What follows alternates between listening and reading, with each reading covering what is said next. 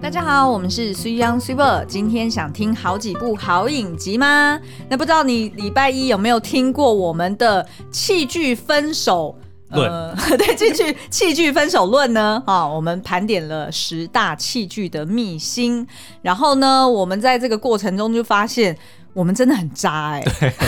那如果大家跳过了上一集的话呢，没关系，我们就来一个前情提要好了。基本上呢，我们就是因为在看二五二一的时候，发现说，诶，其实分手的这个原因哦，其实跟我们弃剧，就是放弃看一部影集的这个原因，好像蛮类似的。对甚至我们觉得说，诶，其实影集追剧与否是好像就跟我们追一个对象一样，就是有不是每一个都能够白头到老走到最后。没那错，那放弃或分手的原因呢，各式各样，百百种。所以我们昨天呢，就不是昨天，礼拜一那一集呢，我们就统整了我们个人的这个十大弃剧分手的 那个理由、哦，然后就觉得说，哎、我们好像真的是戏剧眼中的渣男渣女，就不断的去勾新的对象，但是呢，怎么没看完就把他们丢一边呢？哎、我觉得听众朋友们一定也心有戚戚焉吧，对啊因为作品实在是太多啦，你怎么可能就是每一个都可以走到最后？是，哎、哇，这句话超渣 的耶，感觉很像是没关系哎，对现象实在是太多了，你怎么可能每个都走到最后？现实生活中请不要花心，但是如果是追剧，你就尽量花心吧。好，举例来说，呃，第一个可能是无感，就是你就是觉得你跟对方没有话题，嗯你觉得两个人就是道不同不相为谋，不是嗯我的菜。对，好，然后第二个呢，没时间，你根本没时间跟他谈恋 爱，你在忙工作或嘛，者说刚好嗯有新的事情发生了，哎、对对对，然后第三个呢，需要一气呵成才过瘾，，对就有点像是你在跟对方谈恋爱的时候，你可能对方的这个就是条他，需要你无时无刻的这个关注，哎、对对对全神贯注的关注了，没错对。哈，然后第四个呢，就是被当奖赏，慢慢享用。哇，这哇这一句好 A 哦。 好，然后呃，在这第五个呢，可能是什么呃，需要需要再去回顾。回去慢慢品味的那种经典神剧，嗯，就是很像是苏央那天举了一个我觉得没有很搭的例子， 比如说金城武是你以前的小时候的偶像，然后对啊所以当你看到他的时候，你就会想要把他关回家里，然后锁在房间里面， 然后不要让他出来，然后呢，等到你很有空的时候再进去好好跟他玩对对对玩对这样子。 好，然后再来呢，就是你可能线下心情不对，嗯所以你就是我没有心情谈恋爱啦，我所没以有心情看烧脑剧啦，对啊， 对啊，所以我就不不想要去看了。对哈然后再来呢，可能是没有比较，没有伤害，这个我觉得也很妙，也很妙啊，就 就是刚跟好同类型的剧出现的时候呢，你就自然而然的因为 A 而放弃 B，哎、所以你回头看哦，嗯韩剧里面的女一呃女一女二跟男一男二，对基本上也通常都是不同类型的人，你有没有发现？哦？对，对，因为通常以前的影集啦，都会这样铺陈，尤其是那种爱情喜剧，嗯就是男一男二都在都在争夺女一的这个 attention。对，然后所以呢，男一男二就是不同的这个，可能有一个是酷帅总裁，嗯然后另外一个可能是什么。什么什么什么贴心小花美男之类的，就是很不同类型的。但是如果今天是有两个同类型嗯的，两个都是酷帅总裁，哎、好像没有这种剧、哎，对不对？两个酷帅总裁选酷帅总裁竞争同一个同一个小秘书，吗对对对之类的，应该是有啦，电影里我不知我道有看欸过，好像就比较。但是如果它是同类型的，嗯你是不是就会很容易就会比较出来你要哪一个？可是如果今天是不同类型的，你反而会很为难，哦，对吧？我要表达是这个意思啊。，对，因为我们在上一集里面举的例子呢，就是单身级地狱跟这个双层公寓、哦。哎、对啊对，而且刚好一个单一 个双， ，OK，所以我那个时候就是为了单身级地狱抛弃了双层公寓。哎、对，就是这个意思 啦。对，就是如果同类型的，然后你总是比较容易被那种比较抢眼的去、嗯去吸引到嘛，哈。好，然后再来呢，就是分工问题。对那这个是我要们解释一下我们因为我两个跟独有的。 对，因为我跟 s u p e 我们就是必须看太多影集了，所以我们就会分工说，哦，这个给 A 给 s u p e 看，B 给我看。嗯，那可是呢，我们有时候又会忍不住去偷看对方在看什 么，然后看上就觉得很好看，但是又觉得说啊不行，我现在我自己的还没有看完，呃对啊所以我就只好先忍痛放弃。因为有时候其实你会不小心要把这些变成功课。对其实我们以前出呃，就是去校园演讲的时候，大家也都会问我们这个问题，嗯就是看影视作品看太多了，会不会有时候觉得好像失去了那个看看这些作品的乐乐趣？趣，对，如果有时间压力，有可能会是但如果没有时间压力，基本上我们是一直都很享受的。其实我们这次看二五二一也有一点，因为我们的确那个时候是因为太忙了，就没有看二五二一。对但是后来发现说好像不看不行、欸，对嗯所以我们才在一个周末把它全部看完。但是好在呢，因为它实在是太好看了，所以我们并没有感受到太大的这个压力啊，嗯就还是很还是很享受。虽然心碎了一地，但是最后一个问题，大嗯家应该觉得啊、那应该也是你们两个才独有的 吧？就是年纪大了忘了，没有啦，这个不应该，我觉得不能只只用年纪大了来说，因为我们刚刚在讲跟播，就是每个礼拜它可能更新个一集两集，然后是在固定的时间更新。那但是因为同时要做的事情太多了，要看的剧太多，有人甚至有时候要工作，就有时候就哎刚好就漏过漏了一集两集。那可是当你再回去看的时候，就发现哎怎么好像有点接不上来。就进不了那个情境里对，面。嗯然后甚至可能要再回头再重看，那这样子对我们来讲就是时间成本太多了，所以就对只好说好吧，那就等你播完，我们如果有缘分的话，我们就 再再继续。再续前缘。对，所以这就是我们在上一集里面提到的这个呃十大器具理由哦。哎、是不是漏了一个啊？哎，错，我们没有漏，因为我们是不想要这么早讲这个。 好了，刚前面还有一个是因为商业考量而暂时放弃。嗯对，因为我们就我们举的例子呢，就是我们前一阵子接了这个司法院的广告，嗯，然后呢，那个时候我们本来想要推他聊这个少年法庭，嗯所以我那时候就 hold 住了少年法庭，不再继续看 下去，想说到时候就可以直接跟他就是一面聊这个少年法庭，然后一面聊这个国民法官的这个政策哦。然后结果没想到最后广告主说他他不想要单聊少年法庭，他只想要把这个他说他想要把这个讯息分插在三集里面，嗯所以我们就最后就只能够不能聊少年 法庭，只能够不能聊少年法庭，只能够不能 聊。委屈你了真哦、委屈我了，所以就只能够把它放在这里。大家请听广告吧。看了这么多影视作品，从来没有想过自己有一天得要上场当国民法官哎、好期待会跟少年法庭里的沈恩熙一样行使正义呀、而且明年就是二零二三年的一月，国民法官制度就要实施了，不知道会不会抽到我呢？当然有机会啊，但是戏剧跟现实还是不一样的。担任国民法官是全体国民的权利，但同时也有需要遵守的义务，像是包括全程到庭，不可以中途退出，也不能够透露或是公开发表其他国民法官的个资、个案内容以及评议过程。而且，如果私相授受、贿赂者以及受贿的国民法官，都有可能受到有期徒刑和罚金的处罚哦。为了要让民众都能够安心担任国民法官，司法院广告也温馨提醒，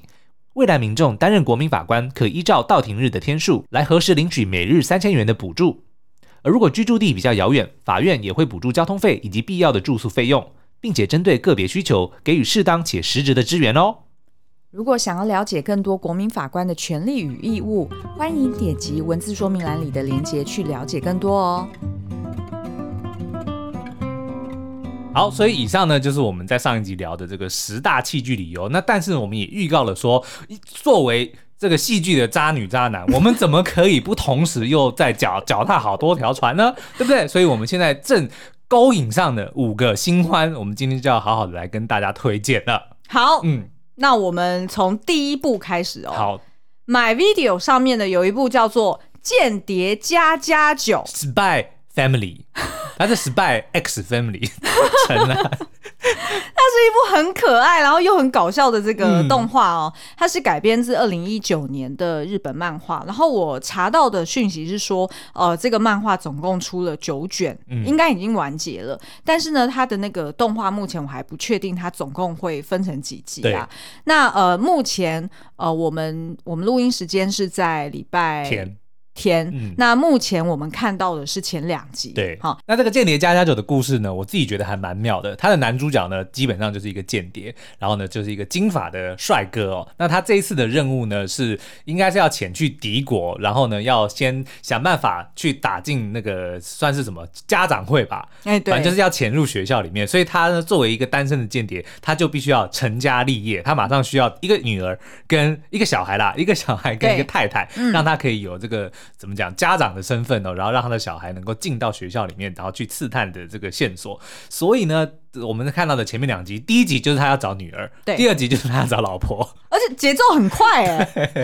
而且呢，他找到这两个人还蛮妙的哦、嗯因为那个女儿其实大概我们目测大概可能四五岁吧，对可是呢，她在当场就是她是从孤儿院里面出来的嘛，对她就谎称自己是六岁的一个小女孩，叫做嗯哼恩雅。然后呢，这个恩雅很厉害哦，她怎么勾引她的就是假爸爸上钩？对，他会读心术， 就是你如果一开始我还不知道他在干嘛，因为对我们没有先看这些资料，我们就直接看剧了。对对对你就看到这个小女孩就会睁着大眼睛，然后身边开始发亮。嗯我们一开始以为发亮是在强调她很可爱，对但是 no，发亮就是她正在施行读心术，她正在读对方的心思。然后呢，她从小到大又非常喜欢看，也不是从小，她还是小孩子，对从小到小她就非常喜欢看这个这个间谍相关的这个影集哦。所以呢，她就当她发现说，呃，眼前这个男人是个间谍，他在找一个假女儿当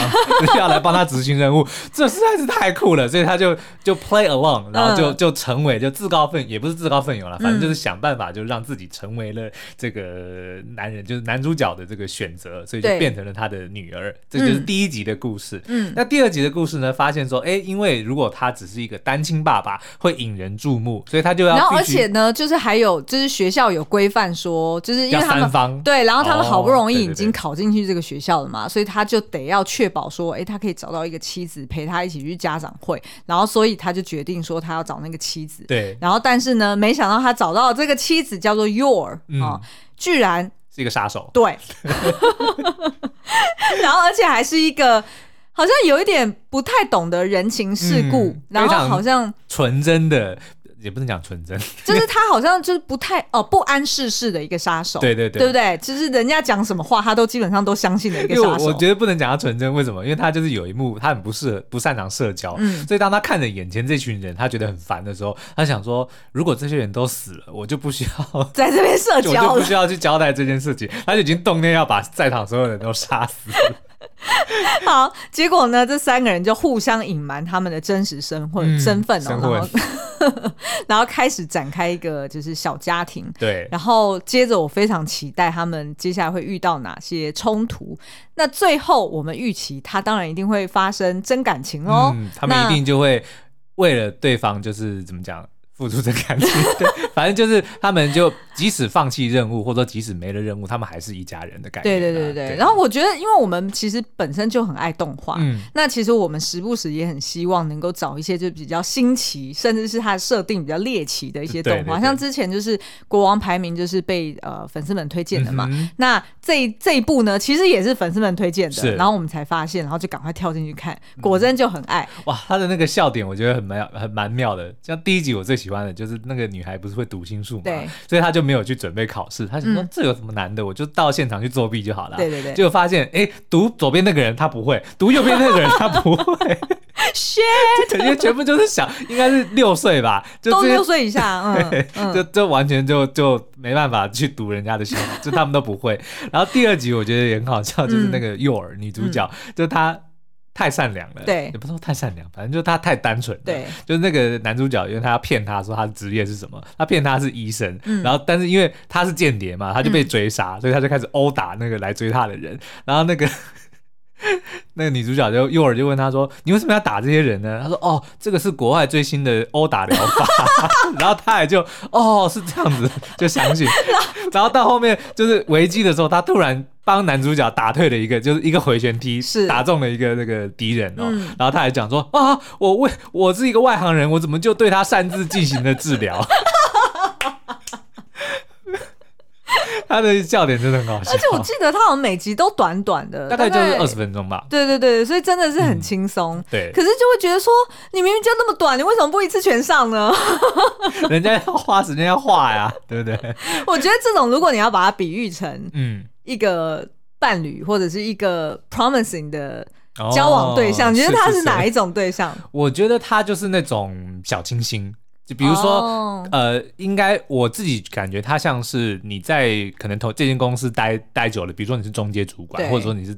老鸟，嗯然后突然有一个大学刚毕业的小女孩进来，然后充满活力，充满朝气，哦然后但是有一些很非常无厘头的想法，哦但是又很 就是充满了青春气息的一个女孩子。哦，然后你就会被他感染，对，然后讲说，哇，我好想要知道你更多的东西，然后就会展开办公室恋呃情嘛。对，哇塞，这果真是那种中年大叔的想 法哎、那不然你会怎么？你我觉本得来他是我怎么本来样想要譬喻他，就是很像是一种，哦譬如说哦，譬如说参加那种相亲，或者是就是那种集体的那种联谊会好嗯对了。然后通常你去联谊，通常就会觉得说啊，大家可能就是个性大部分嗯哼可能是比嗯哼较内向，然后比较安静一点的，对所以他可能在这种社交场合，他也比较不知道要怎么去呃互动，嗯然后也有可能就是通常呃在这种场合，因为全部都是陌生人嘛，对所以你都会预期说大家应该会比较。谨慎发言嗯，哼然后会比较低调一点。但是没想到呢，某一天去参加一个就是集体的这个联谊，然后就发现，哎，突然有一个哇，长得又帅， 然后然后又非常的风趣，然后非常有自信，然后又彬彬有礼，你看不出来他有任何的。嗯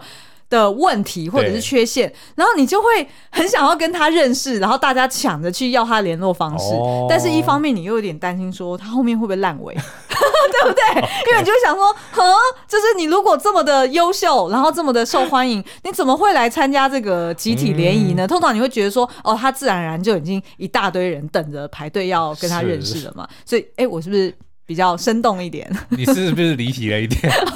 没有啦，反正因为我们就是这两集就是把戏剧当成是这个恋爱对象，嗯那所以如果这个听众朋友你也有看了这个《间谍加加酒》之后，诶，你觉得他如果是一个对象，嗯你觉得他是比较像虽阳讲的说，诶，职场里面出现的这个大学新鲜毕业的可爱的小女 生，还是像 s i p o 所讲的， 就是神秘，然后但是呢又让人。难以把目光移开的这 个阳光美男，对，我觉得我们这一集聊完，如果接下来四部影集我们都用就是我觉得很难欸、 伴侣来譬喻的话 嗯，最后会搞到我们非常的政治不正确，然后在 Apple Podcast 底下 不断地一大堆被攻击对一大堆异星留言。 好啦好啦，嗯那接下来下一步就是在 Apple TV Plus 上面的。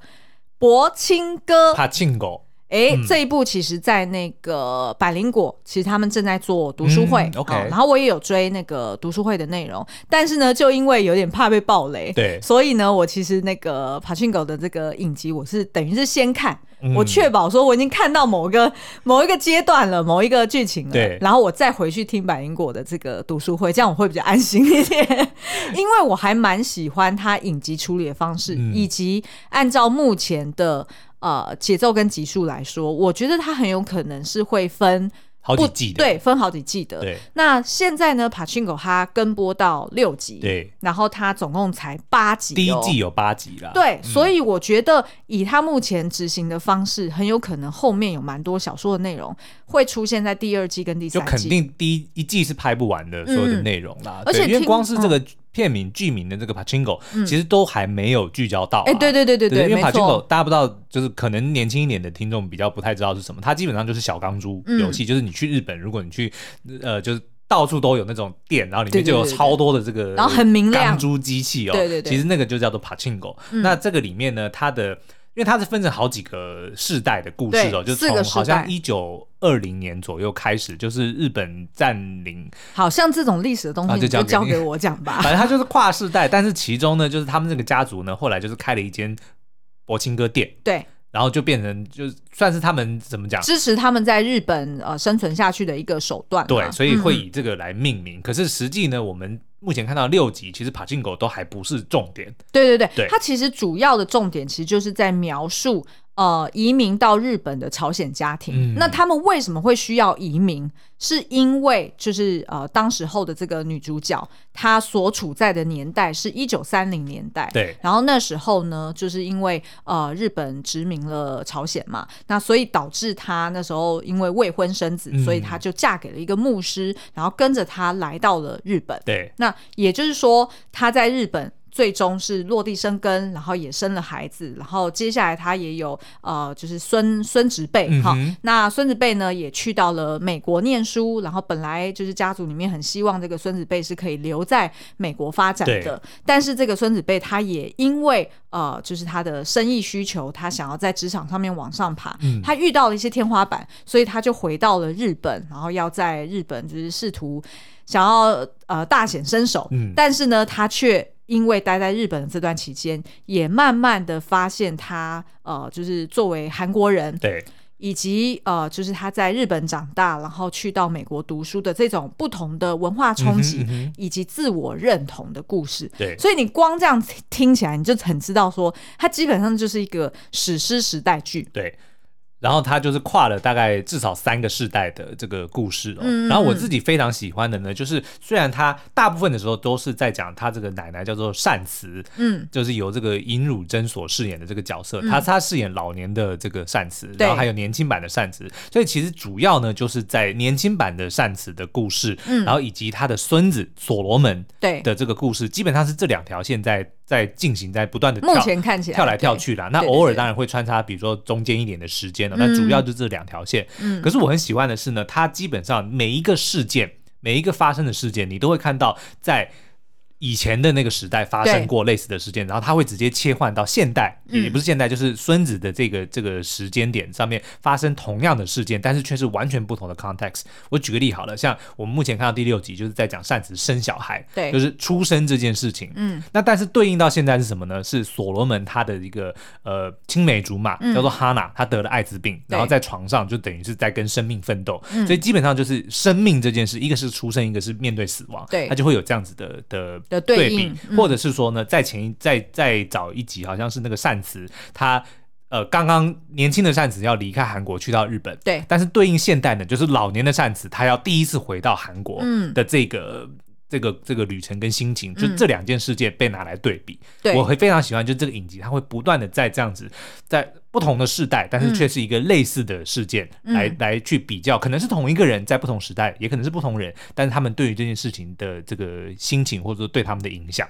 嗯，我觉得这件事情在影像方面呈现可能会蛮清楚的，对因为呃，大家一看就知道说，哦，现在在八零九零年代，嗯然后另外一个就哦，现在在三零年代，对所以你会很知道说，诶，它这样子的不同世代的这个对比，你就会很看得出来现在聚焦在什么主题或者议题上面。嗯但是如果是在书里面阅读的话，因为毕竟书是靠文字去描述，对，所以你比较可能会比较容易会混淆、会混乱。嗯所以以在影像方面，我就是这也就是为什么我这一次选择说我先看影集，对，然后看到了一一定的地步之后，我可能再回去看书，嗯然后再去听这个百灵果的读书会。进所以 度地步，呃，哎、哦， 好啦，那反正就是，我觉得这就是呃。呼应到就是之前，譬如说我们做过类似的，像茶经，嗯，对不对？就是呃，它也是有原著小说，然后它也是有呃，就是拍成影集。对然后其实那是呃，或者是斯卡罗，然后跟这个，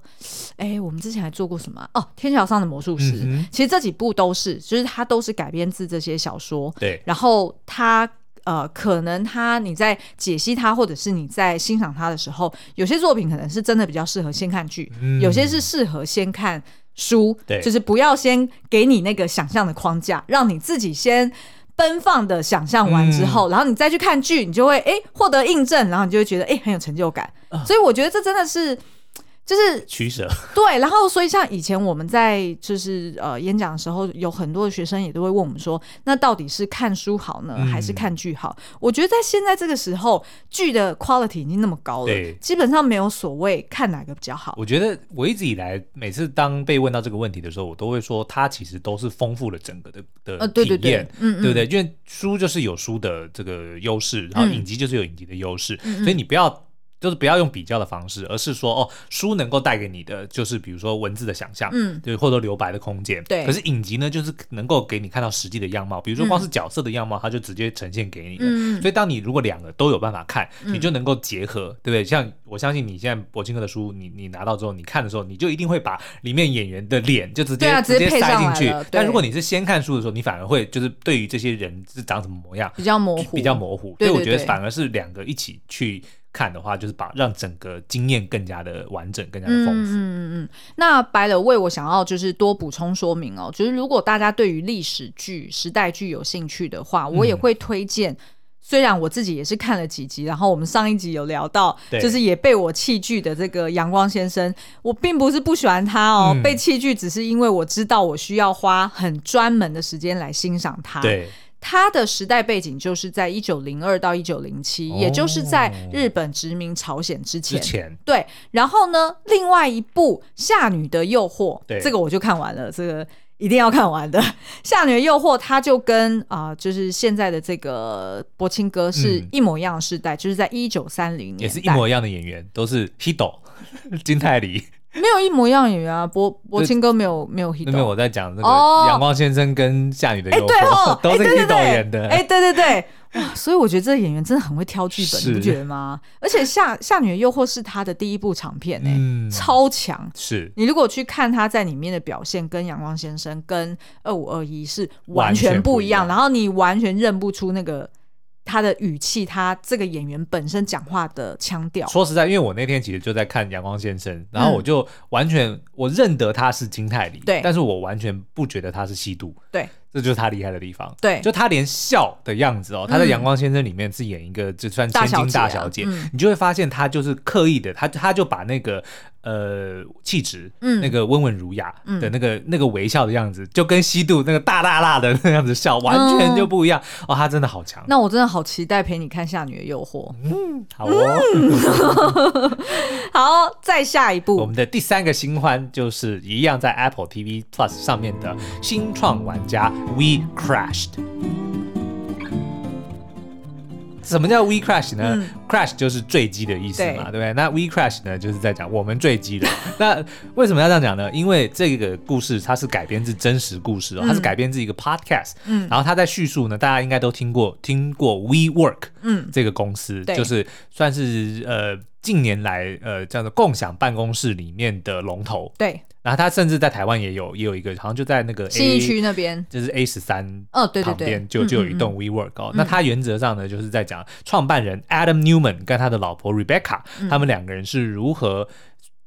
基本上是白手起家，对尤其这个 Adam 他是移民第二代，他非常的怎么讲，非常的努力，他尝试过非常多的事业都失败了，那最后呢，让他这个孤注一掷成功的呢，就是这个共享办公室的概念。那这个 WeWork 这间公司呢，很妙哦，因为共享办公室，很多人都认为说它应该比较偏向，比如说房地产、嗯或者是 logistics 的公司，但他却硬说我就是科 技公司，对，他说我就是跟 Google 一样，我就是跟 Amazon 一样，我就是下一个贾博士，我又又来下一个贾博士。而且他去跟那个 Google pitch 的时候对，人家就问他说：“呃，请问你的科技在哪里？”，对，How is WeWork a tech company？呃，然对，后就说哦、w e use technology for scheduling, for booking, for efficiency。然后马上果然 Google 就是厉害，就直接请他出门。对 你去找别人 bullshit，不要找那一我段真的很棒。 对，那这部戏的亮点呢，其实当然因为这个本身这个故事呢是非常的精彩哦，是他就在讲说这一个这个移民呢，二代移民他是怎么样在。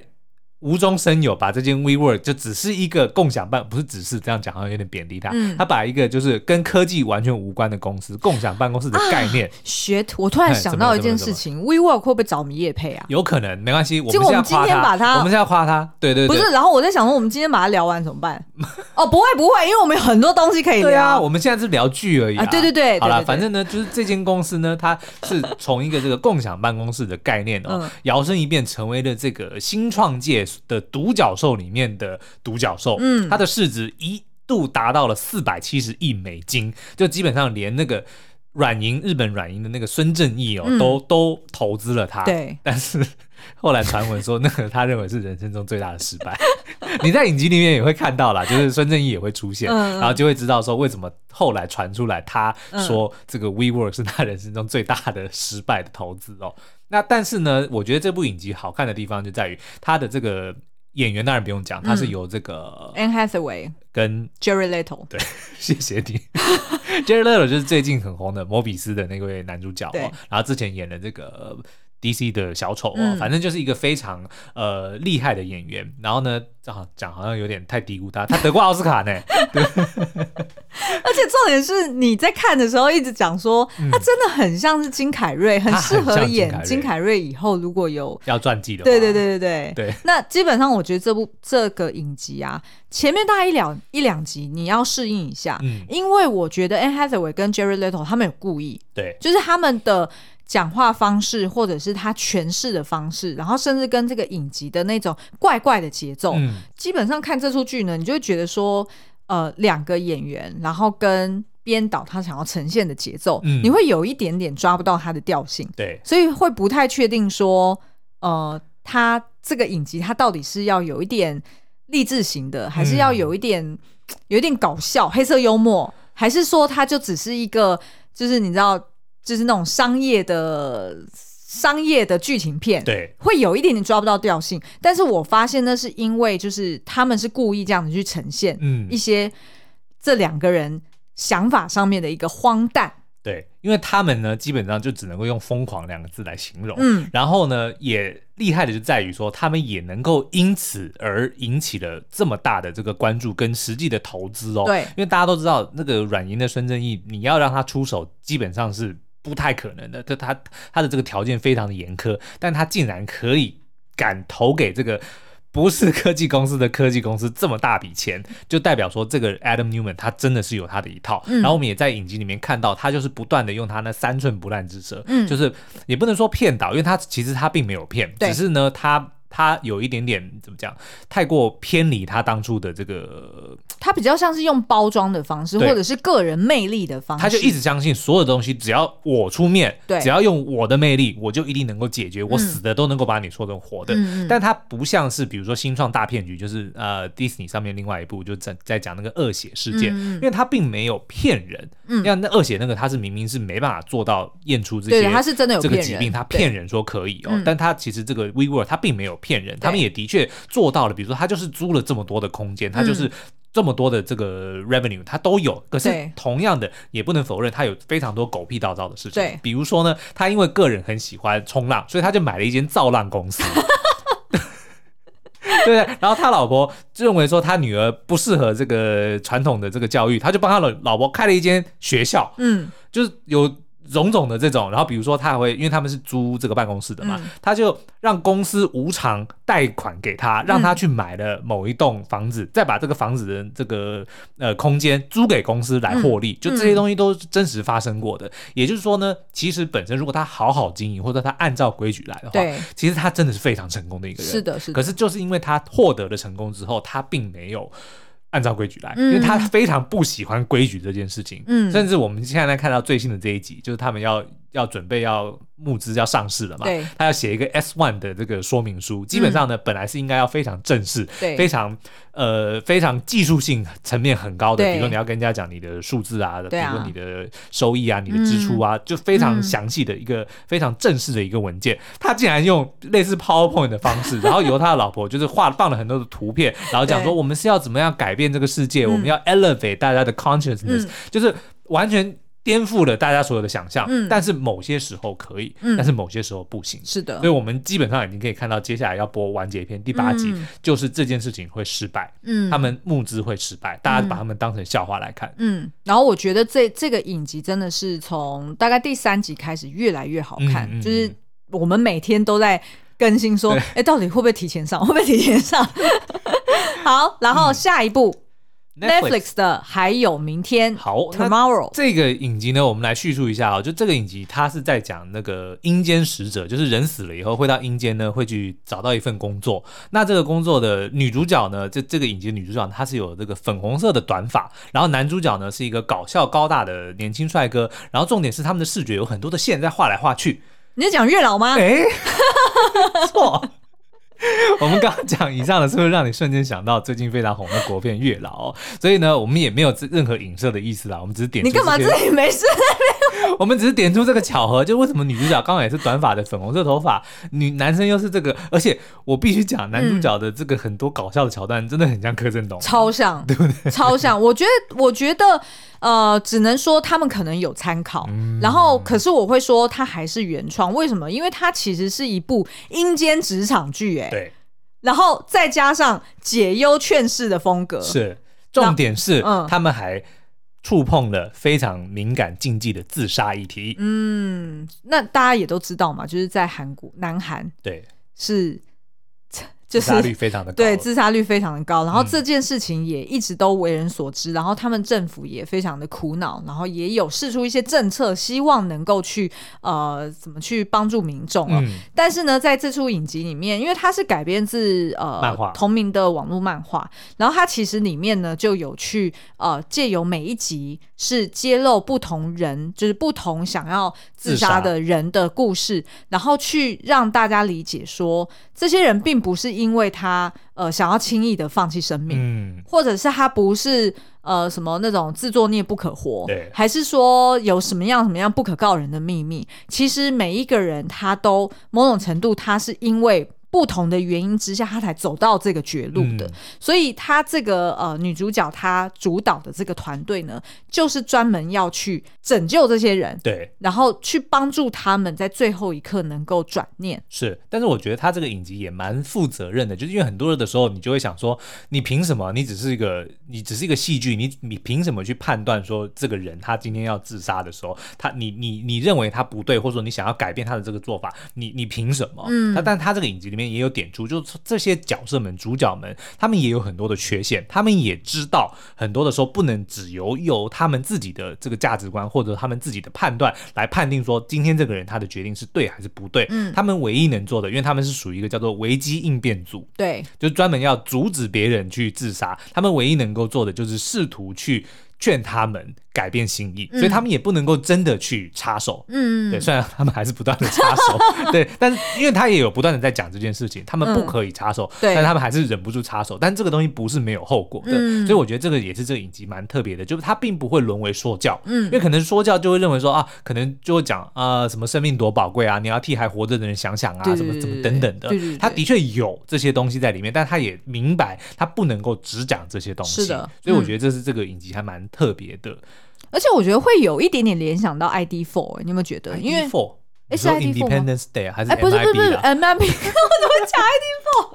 因为都是 Will Smith 演的哦，对不起，对不起，对对 对，会联想到 M I D M I B，因为嗯 M I B 也是它有很多的 gimmick，它有很多的机制。哦呃，机关对然后可以帮助他们去执行任务，然后执行任务的这些探员们自己本身也有很大的缺陷，对然后常常在判断就是是非对错的时候也会出错，嗯所以你就会觉得说哇，一切都很符合人性，对然后忍不住就会想说哦，原来在阴间上班，嗯其实也不过是如此嘛，科技始于人性， 阴间也始于人性，是这样的吗。对对对，因为他们那个阴间叫做走马灯，对，它是一个垄断企业，他还直接这样嗯讲哎哦，对对对嗯他们就是一个企业，一个经营的企业，然后他就垄断了这个所有人死后的这个所有的生意哦，嗯所以我觉得这个也蛮妙的。然后他又把这个走马灯变成一个职场，变成一个企业，对啊嗯有不同的组别，然后有不同的升迁、等等的。然后最后呢，为什么你要在阴间这个工作？其实跟月老的也很像，就是你要换阴积阴德，对你积的阴德之后，你就可以，哎，比如说投胎的时候，你的这个换点数啊，换 点对，就是你的条件会比较好，就是能够出生在好人家、啊、嗯等等的嗯嗯。嗯就所以对于员工来讲，他们也不是真的在做善事，他们也是为了自己日后投胎能够对好一点，然后才嗯嗯才去做这件事情的。嗯所以我觉得算是一个蛮特别的设定啦。那目前是播到第六集，所以我们也还蛮期待它后面会如何的去发展。嗯嗯嗯，好，最后一步就是在 Catch Play Plus 影音平台上面的《东京之二》， Tokyo Vice 哇，这一部我真的没想到我会这么爱、这哎部是真的是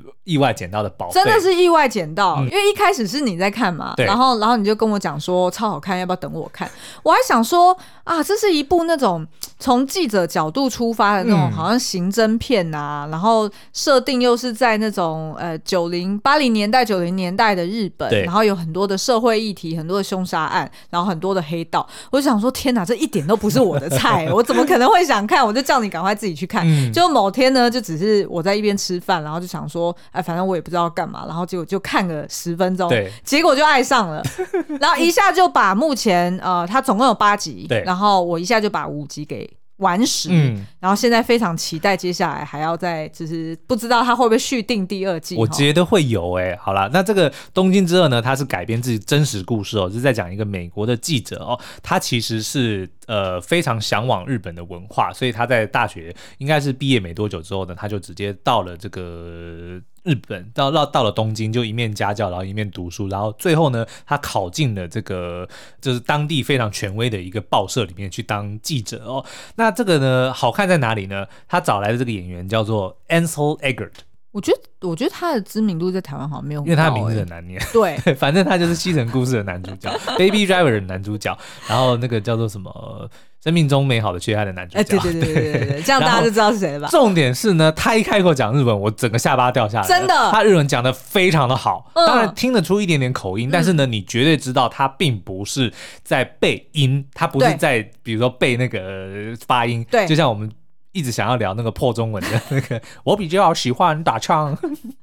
他并不是这样用背的，他是真的会讲日文，嗯然后他讲的非常的流畅，嗯而且他把那个怎么讲，就是初出茅庐的嗯那种，出生之犊不怕虎，对他非常的想要成为一个记者，他想要揭露真相的那个那个热情跟那种。而且他是想要揭露日本的黑道跟啊、呃警，就是警方他们怎么去勾结，对，就他想要知道那个背后真相是什么。嗯因为呃，我记得你前面有提过嘛，就是在他在剧中去描述说，当时候如果发生凶杀案，对，就是那个时候，大概他在讲说八零九零年代呢，基本上日本是没有凶杀案的、哦，因为所有的这个呃，只要有人死呢，这个警察都会直接。发这个新闻稿，然后你记者你只能够按照警察的新闻稿来报道，因为呢，他就说只要因为如果是凶杀案，就代表有凶手，那如果抓不到凶手，他们的这个犯罪率就会提高，对所以他们就不希望这件事情发生，所以那个时候呢，就基本上就是告诉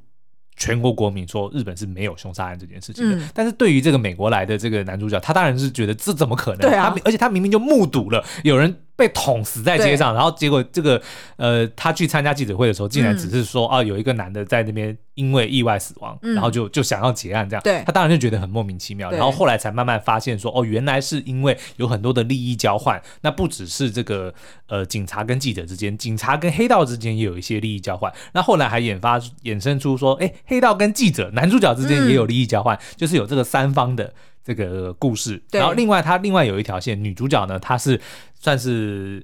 那个叫做什么《华灯初上》的概念吧？对，哎 我们对，她就是她就是她就是一个小姐，一个酒店小姐，对就是卖暧昧的那种小姐。然后但是他其实她啊她是外国人，她是美他国人，对对对，对然后他也会讲很流利的日文，对，然后就是在讲说她在那边呢，也因为跟记者，也因为跟黑道，也因为跟警察，嗯就是发生了一些怎么讲纠葛关联，对，嗯所以就演变成四方的这个的故事。而且还有讲说就是她最要新自的己来开店， 对最新的集数是他想要自己开一个酒吧，然后对结果就被原先的这个酒吧给威胁嘛对。那我觉得这真的是我们在看那个片段的时候就觉得说，天哪，会不会是因为《华灯初上》原因，所以我们才会喜欢这出剧？ 因为就觉得他的他的那个呃警察跟嗯命案，然后跟呃这个小姐小姐嗯对的纠葛，就真的是很有《华灯初上》的感是，觉。然后她又加了一个记者在里面，对对对对对对，嗯，是不是很有趣？对，非常好看。就是我觉得我们好像还没有办法形容到它真正很好看的那个点，嗯就是它的节奏真的拿捏的很好，是就是很有电影感。对，嗯，所以很推荐大家，如果有兴趣的话，就到 Catchplay Plus 影音平台上面去收看。嗯，那今天呢，我们会把这几个影集的一些资讯也放在文字说明栏里面，所以大家如果有兴趣的话，也可以点去看哦。好哦，那以上就是今天的节目，我们下次再见喽。哎，怎么那么快， 很快就要收尾了？ 你要大家五星留言吗？没有，没有我只是想要就是问大家说，哎、你们是不是也有自己原先的心头好，然后结果被你弃剧了？你也可以来留言说，呃，就是哪些是呃，来忏悔。哎、对对对对，然后你可以告诉我们你为什么当初会弃 剧。嗯，好哦，那反正你有什么话说，就麻烦 到 Apple Podcast 底下五星留言告诉我们。没有，因为我们连续录两集，我累了，老人家。你有什么话说？好，拜拜。